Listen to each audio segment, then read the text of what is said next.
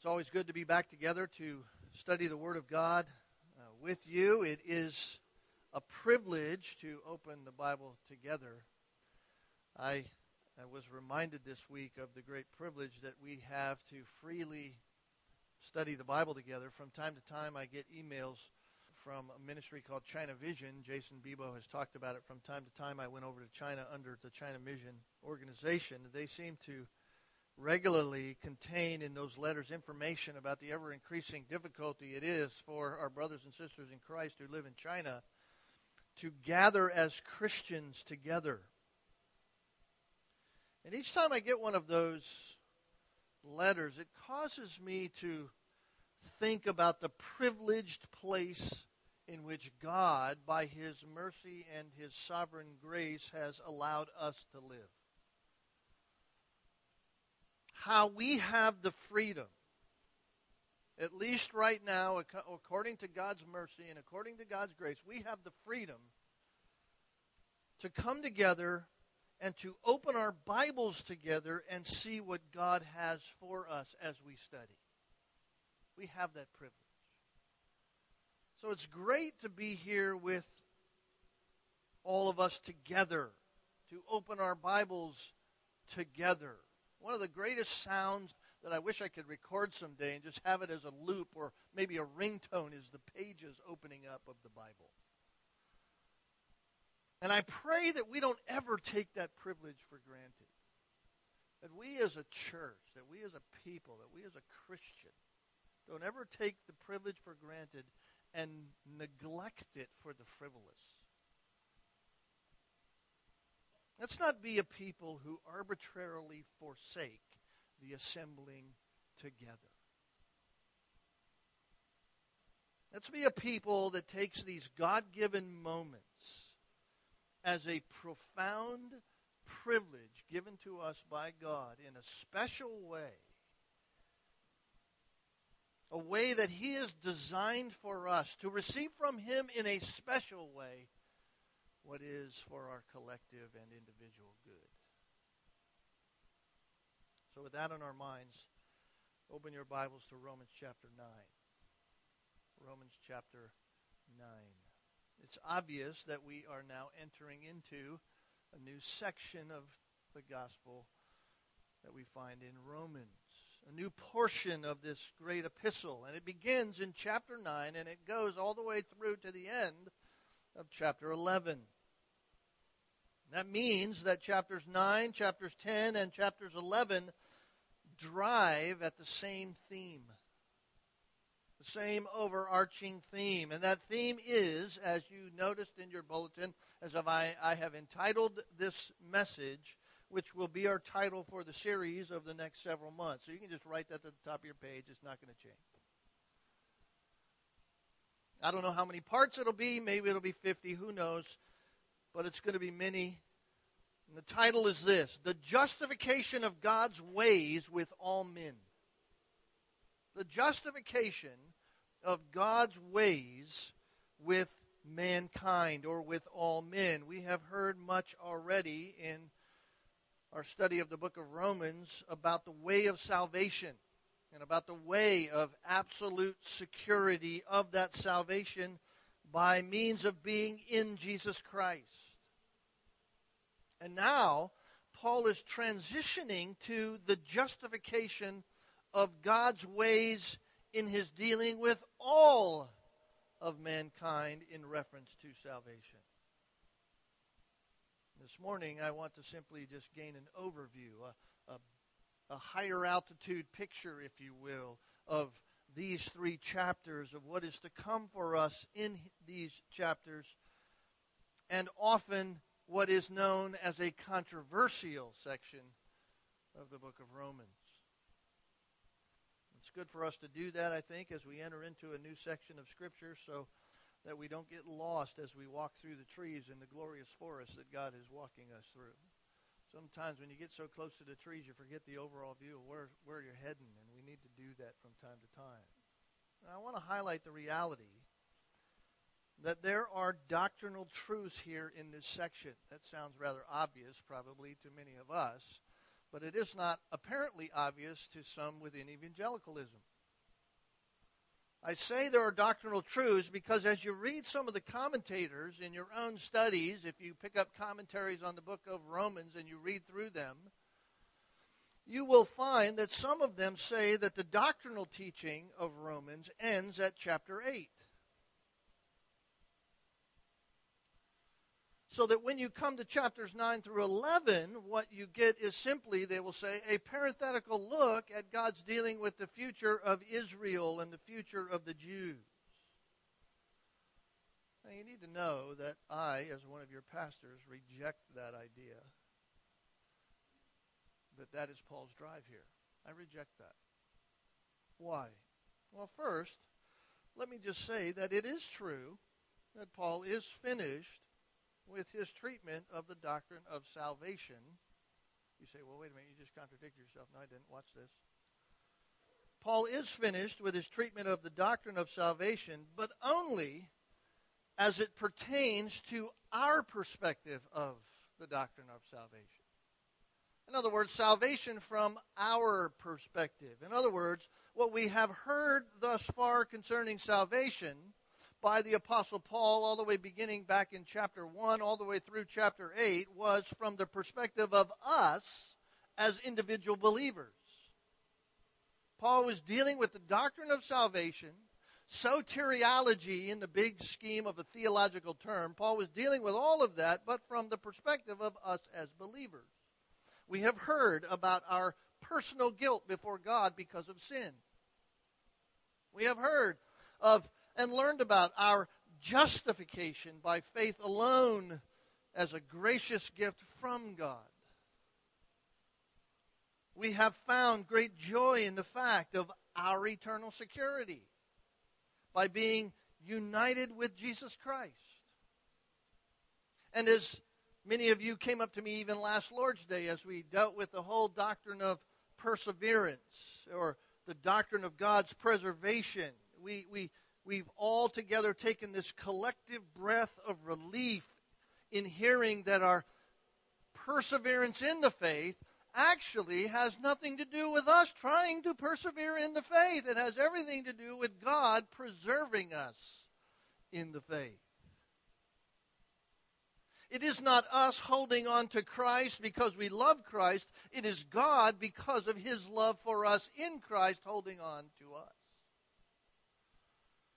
We have found out the glorious truth that thankfully the perspective of some in reference to the perseverance of the saints is not true because God is holding to us, and that's why we will persevere in the faith.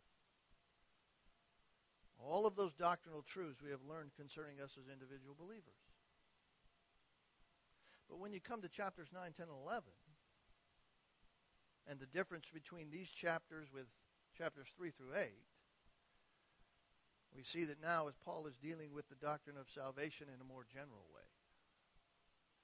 In a more general way when it comes to mankind. In other words, Paul is still teaching in reference to the doctrine of salvation but rather than having us think about it in reference to how we individually get saved, now he is helping us to see the justification of God's overall purpose in reference to man in general when it comes to salvation, which includes both Jews and non-Jews. And we might even say that this is an inevitable direction for Paul to go in his writing might say, well, why would Paul do that? Paul has talked a lot about salvation already. Why would Paul find it necessary to do that? I think it's an inevitable direction for Paul to go in light of what he has already taught. Because the potential difficulty that some will have with the doctrine of the sovereignty of God in salvation. Paul has to go this direction in chapters 9, 10, 11 because the difficulty people have with the doctrine of election. Or, as I said it before, the sovereignty of God in salvation. You say, how so? Well, we know that Paul has already said to us in verse 28 of chapter 8. We know that God causes all things to work together for good to those who love God, to those who are called according to his purpose. That is a statement concerning the sovereignty of God over all things. That God is sovereign over everything. In other words, it was and is God's eternal purpose in all things for his children specifically, but in all things in general. But for us specifically, it is God's eternal purpose in all of those things that guarantees our final preservation as Christians. In other words, if God isn't sovereign, we have no chance of continuing in the faith. But because God is sovereign, because his eternal purposes are intact, and he does work all things for the good of those to love him, then our final preservation as Christians, all the way to glorification, is an absolute guarantee. That's a massive statement about the sovereignty of God. And we saw that reality clearly delineated, clearly explained to us in verses 29 and 30 for whom he foreknew, he also predestined to be conformed to the image of his Son. And whom he predestined, he called. And whom he called, he justified. And whom he justified, he also glorified. So that is simply to say that the purpose of God for you as one of his children, that is to be conformed to the image of his Son, that's his purpose. He ordained it in eternity past, and he has carried it out and is still carrying it out in time. In other words, He elected you in the past, and He is carrying out that sovereign choice upon you that He placed upon you simply because He loved and He chose to love. He is carrying that out in time so that you one day fully reach glorification. He elected you, chose you. That's God's purpose for each of His children. And it is certain because God loves us in Christ. Therefore, as we learned last time, there is no thing and there is no one in heaven or in hell, nor is there any other created place or created thing that could ever separate us from that purposed love. And so, what we have learned thus far is that because of who God is, because of the very nature, because of the very character of God, because of who God is, because he cannot change, our salvation is absolute. That includes our transformation into Christ likeness. It is an absolute guarantee. Philippians 1, verse 6 What he began, he will complete.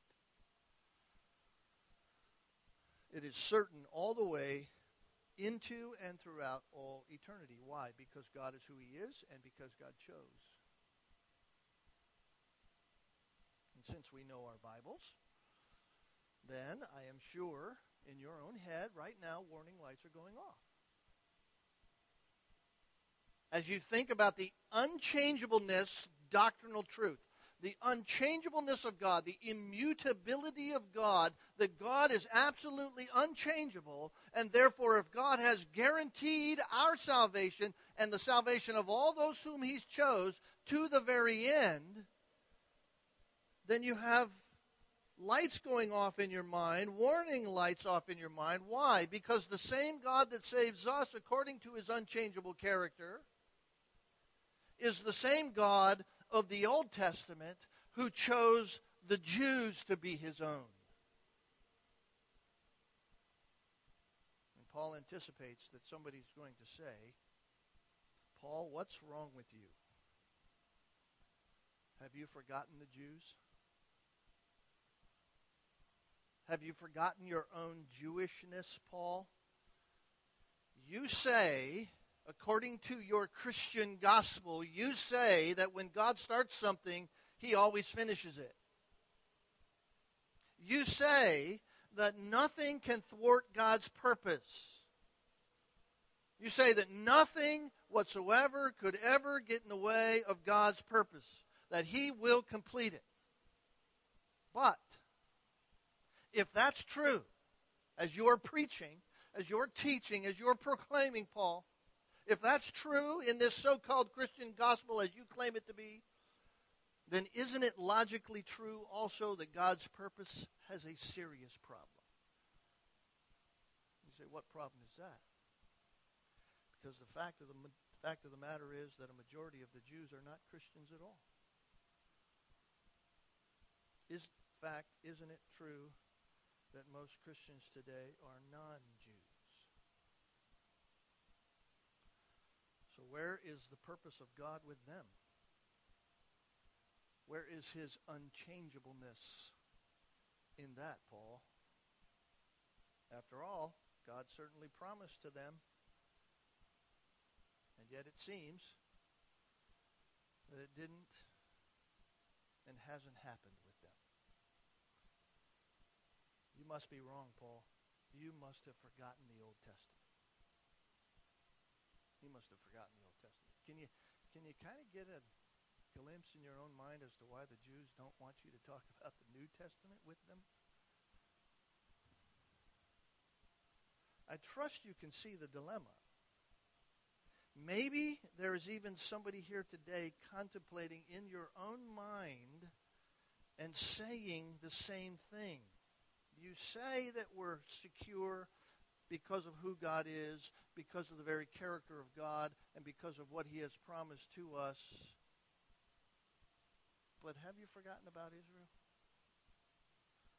If the purpose of God is unchangeable, as we have heard from chapters 3 to chapter 8, what Paul is preaching and what I am here teaching this morning, then doesn't that contradict the truth of God's promises to the Jews in the Old Testament? The implication is saying that as New Testament Christians, we must have abandoned the Old Testament in our thinking. We must have abandoned it. Because if that's the same God and the Old Testament is primarily about the Jews, then aren't we making this doctrine of salvation by grace through faith in Christ alone? Aren't we making the doctrine of election and preservation and Uh, predestination? Aren't we declaring as truth what is actually a contradiction of the purposes of God? Since God in the Old Testament promised to Israel his choice of them, and yet we have seen that they have rejected Christ. You see, that's the dilemma. That's what Paul is facing. That's what Paul's thinking through as he's written this letter. He knows that those to whom he is writing aren't fully convinced concerning election and predestination. They're not convinced about those doctrines. He knows that the doctrine of justification by faith and the doctrine of God's divine election cuts right across everything that is believed concerning the Jews.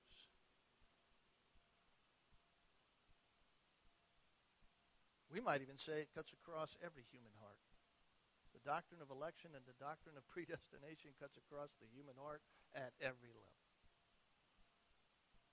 After all, the Jews, weren't they God's people because they kept the law? Because they were circumcised?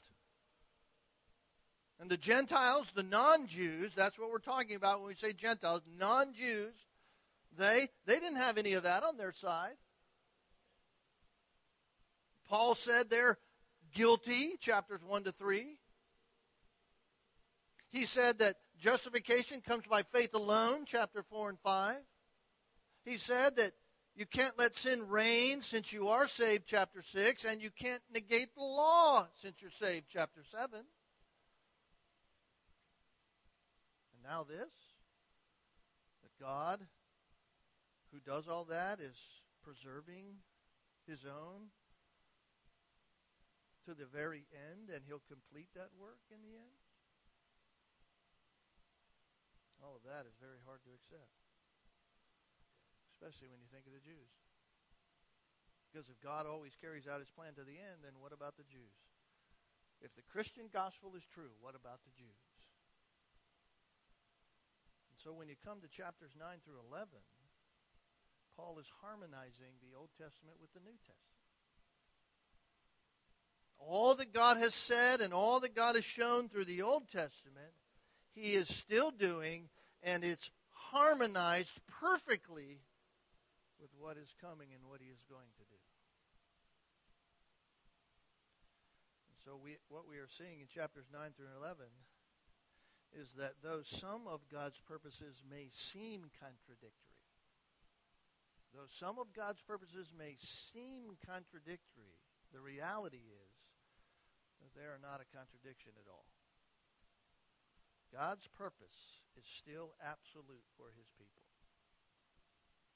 Nothing is going to change that. He is still being consistent with himself still being consistent according to his very nature.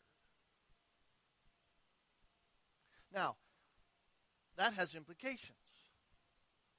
That has implications as we think that. You know what that means when we think about this. This is a, at least an initial thought, initial implication of that reality of who God is. That means that God is still God and God does not change and most importantly, is this God is not us. I believe that that truth is clear to us when you go to the end of chapter 11. Let's turn over to the end of chapter 11. We see this reality that God is not us. Verse 33 to the end. Oh, the depth of the riches both of the wisdom and knowledge of God. How unsearchable are his judgments, how unfathomable his ways. For who has known the mind of the Lord? Or who became his counselor? Or who has first given to him that it might be paid back to him again? For from him, that's the origin, and through him, that's everything in between, and to him, that's the goal, all things To him be the glory forever. Amen. You see, one of the great implications of those four verses is the fact that we must realize that God is not like us. God is not like us. He does not act like us. He does not operate on the same plane as we operate.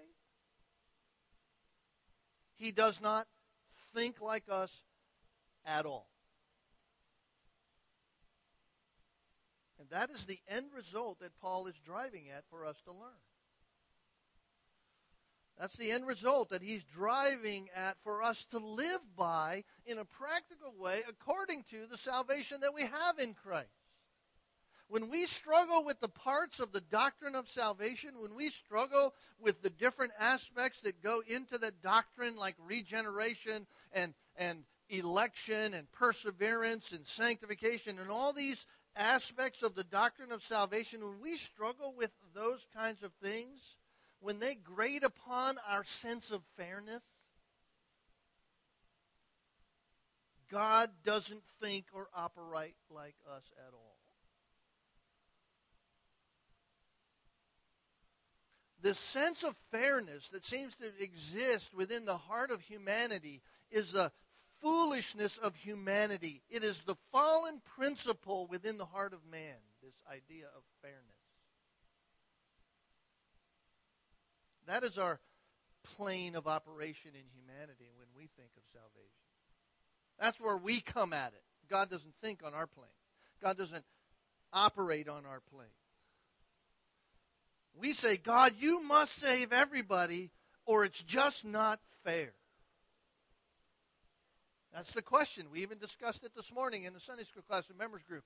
Why people ask the question, if why is it that God would allow people to die seemingly unjustly? It's the same question just from the other side. God, you must save everybody, or it's just not fair. And if for some reason you don't, then your words about your unchangeableness are actually just not true.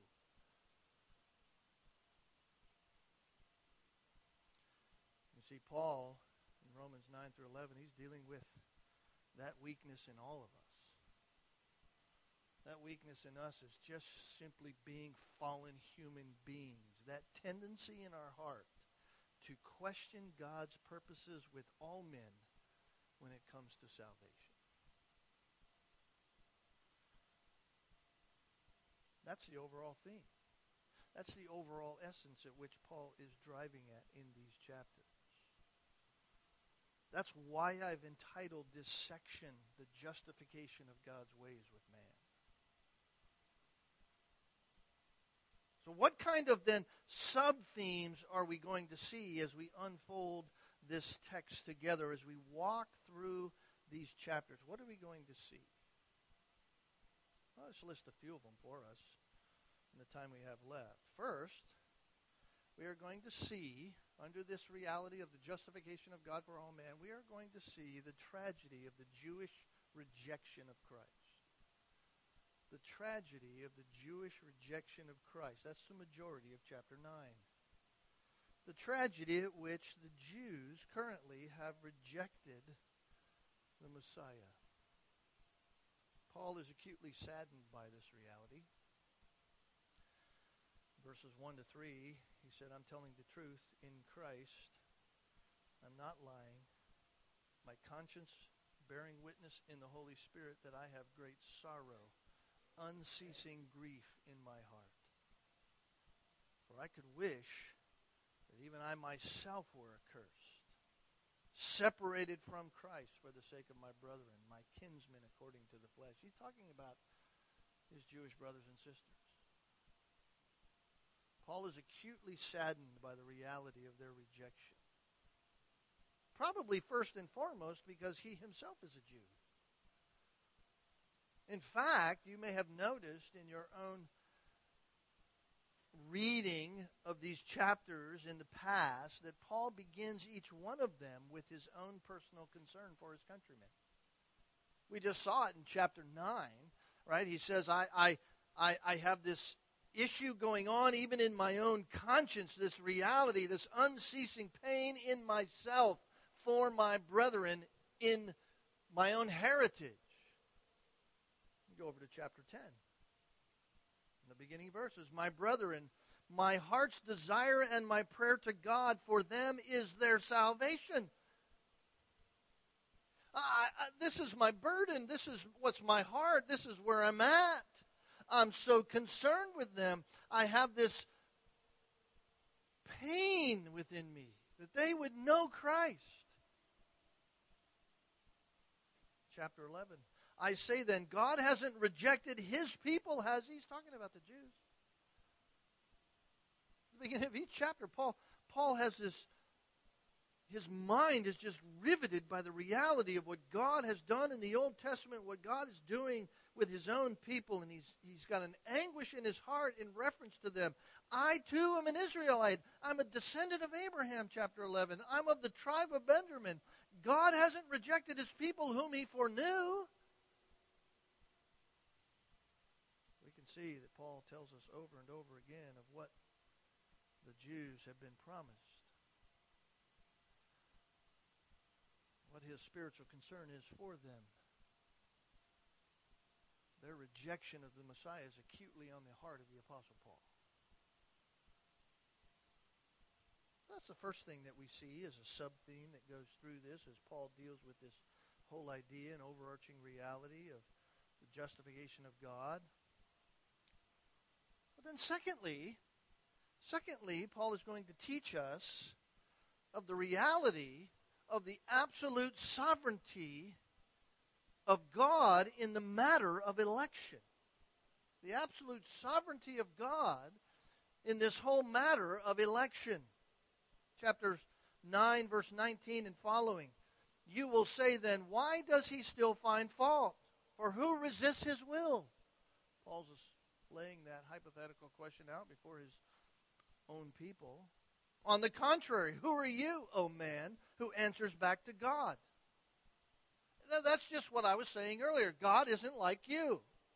God doesn't think like you. God doesn't act like you. God doesn't do what he does because he operates on the same plane as you. Who are you to think you can answer back to God? That's why I read Psalm 73 this morning. It, it, may look from our vision that things are going wrong, that things are worse, that, that seems like things are all upside down, and yet from God's perspective, everything's just as He's planned it, right according to His nature. Thing molded will not say to the molder, Why did you make me like this? Will it? Doesn't the potter have the right over the clay to make from the same lump of one vessel for honor and another for common use? You see, Paul's just saying, listen, God is sovereign in election. He has an absolute sovereignty in this matter. Because of who God is, he has a right to call whomever he wishes to salvation. That's the idea. Doesn't matter if it's a Jew or a Gentile. In other words, God is free in election. God is free in election. He is uncondemnable when it comes to election. We might even say it's unjustified to blame God for not saving all people. It's unjustified to blame God for not saving all people. So, first, there are the rejectors. And secondly, God is free to elect whom he does. The third theme that's going to come out over time in our study is the Christian teaching that salvation is for both Jew and non Jew. The Christian teaching that salvation is for both non Jew and Jew alike is all throughout the Old Testament. And we're going to see that as we go through. All of those sub themes, I think this one is probably the most important. Why? Because the Jews and the Pharisees were experts in the Old Testament.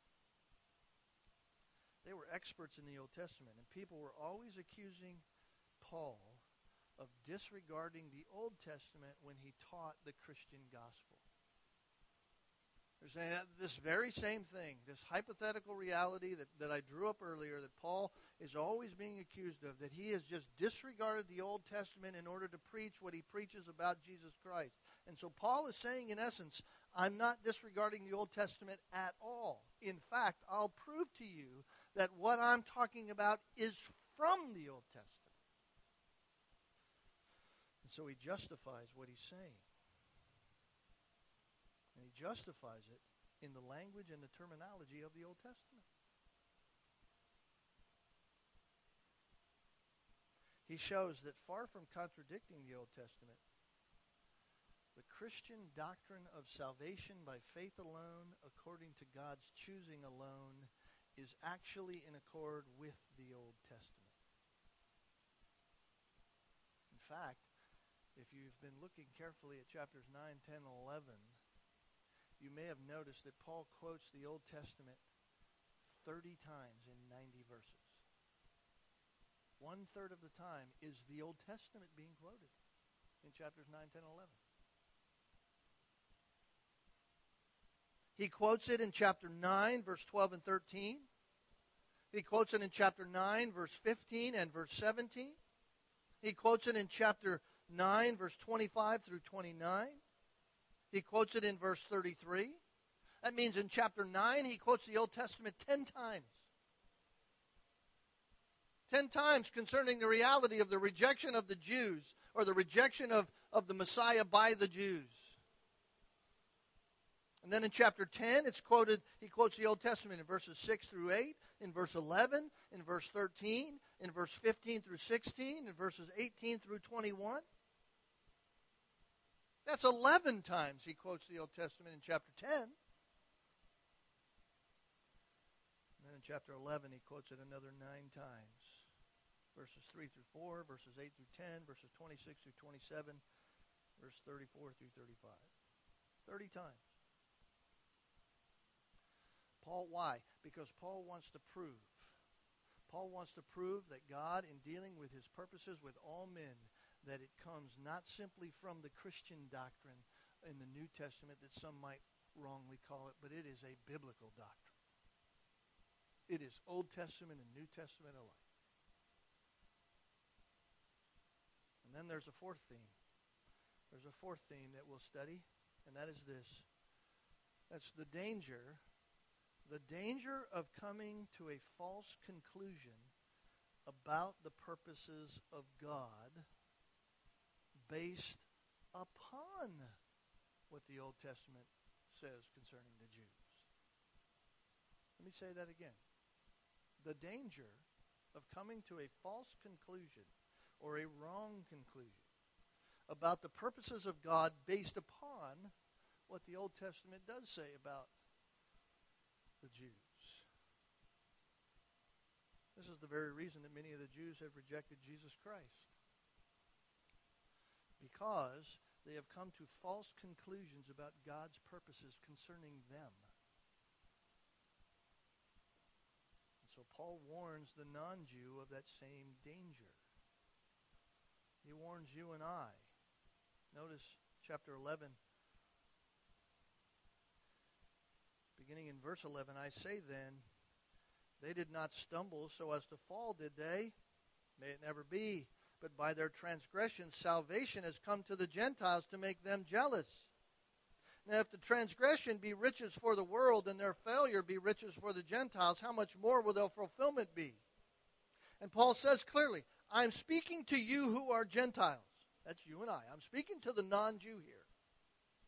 Inasmuch then as I am an apostle to the Gentiles, I magnify my ministry if somehow I might move to jealousy my fellow countrymen and save some of them. Because if their rejection be reconciliation of the world, what will their acceptance be but life from the dead? Paul is warning us not to come to the wrong conclusions, to have a false understanding, a false conclusion about God's purposes with the Jews from a wrong understanding of the Old Testament. Be careful. Be careful. You be careful with your understanding of your own salvation. That's what he's saying. Don't get the idea that you are somehow better than the Jew because God saved you. Don't get the idea in your mind, don't let it sink in your heart, don't let it be anywhere in your own understanding in your Christian life that somehow God saved you because you were savable. Don't come to that wrong conclusion about God's choosing of you. You are not more special than anybody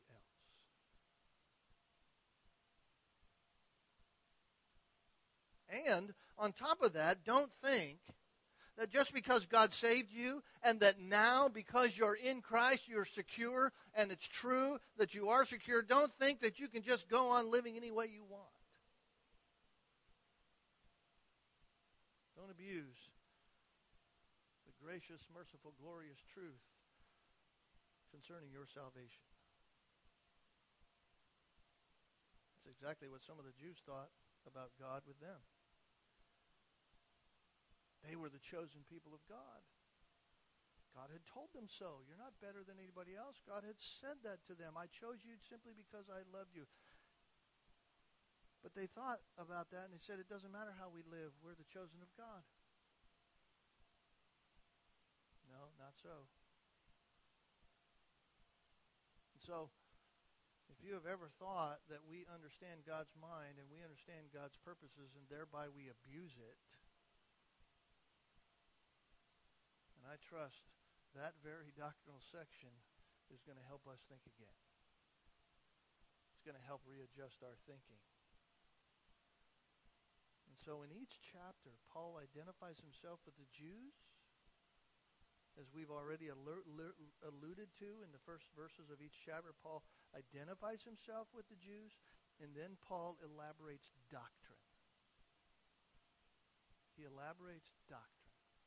The main doctrine of chapter 9 is predestination and election. That's what he elaborates.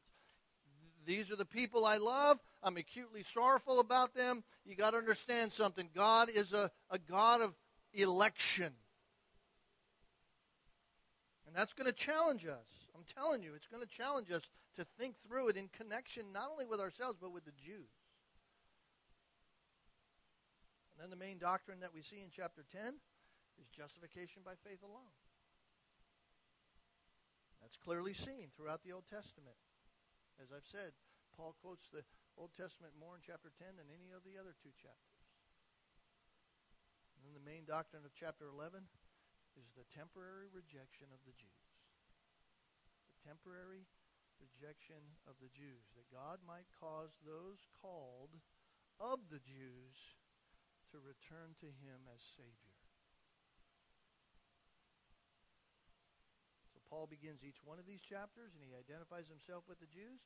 Then he lays out doctrine, quoting the Old Testament, and then he confirms that doctrine with the Old Testament. so we find at the end of each chapter Paul quoting, notice, from the Old Testament. At the end of every chapter is a Old Testament quote.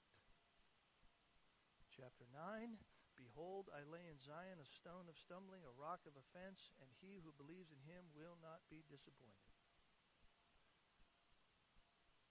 The end of chapter 10 he gives us three verses of Old Testament quote. I will make you jealous by that which is not a nation.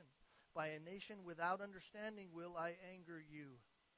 And Isaiah is very bold and says, I was found by those who sought me not. I became manifest to those who did not ask for me. But as for Israel, he says, All the day long I have stretched out my hands to a disobedient and obstinate people. And at the end of chapter 11, or who has known the mind of the Lord, or who became his counselor? Who has first given to him that it might be paid back to him again? See, at the end of every chapter, Paul goes right back to the Old Testament. And all throughout, Paul quotes the Old Testament. And at the beginning, Paul identifies himself with his people. He hasn't forgotten the Old Testament at all. The Old Testament undergirds it all It's really a masterful argumentation of the justification of God's purpose with all men. Masterful. And so I don't want us to miss the forest as we walk through the trees of these chapters. God has not changed. He has not changed. His purpose is still intact. His purpose is to conform all whom he's chosen into the likeness of his Son. He cannot and he will not fail. He will save all of those whom he has set his divine love upon, both Jew and non Jew. Not one, as Jesus Christ says in John 17, not one perishes. Why? Because for from him, verse 36 of chapter 11, and through him and to him are all things. God is sovereign over it all. Sovereign in uh, choosing us, sovereign in saving us, sovereign in keeping us. To him be the glory forever him be the glory. The exclamation point of our entire study when we go from 9 to 11 is that very phrase. To him be the glory forever and ever. Not to us.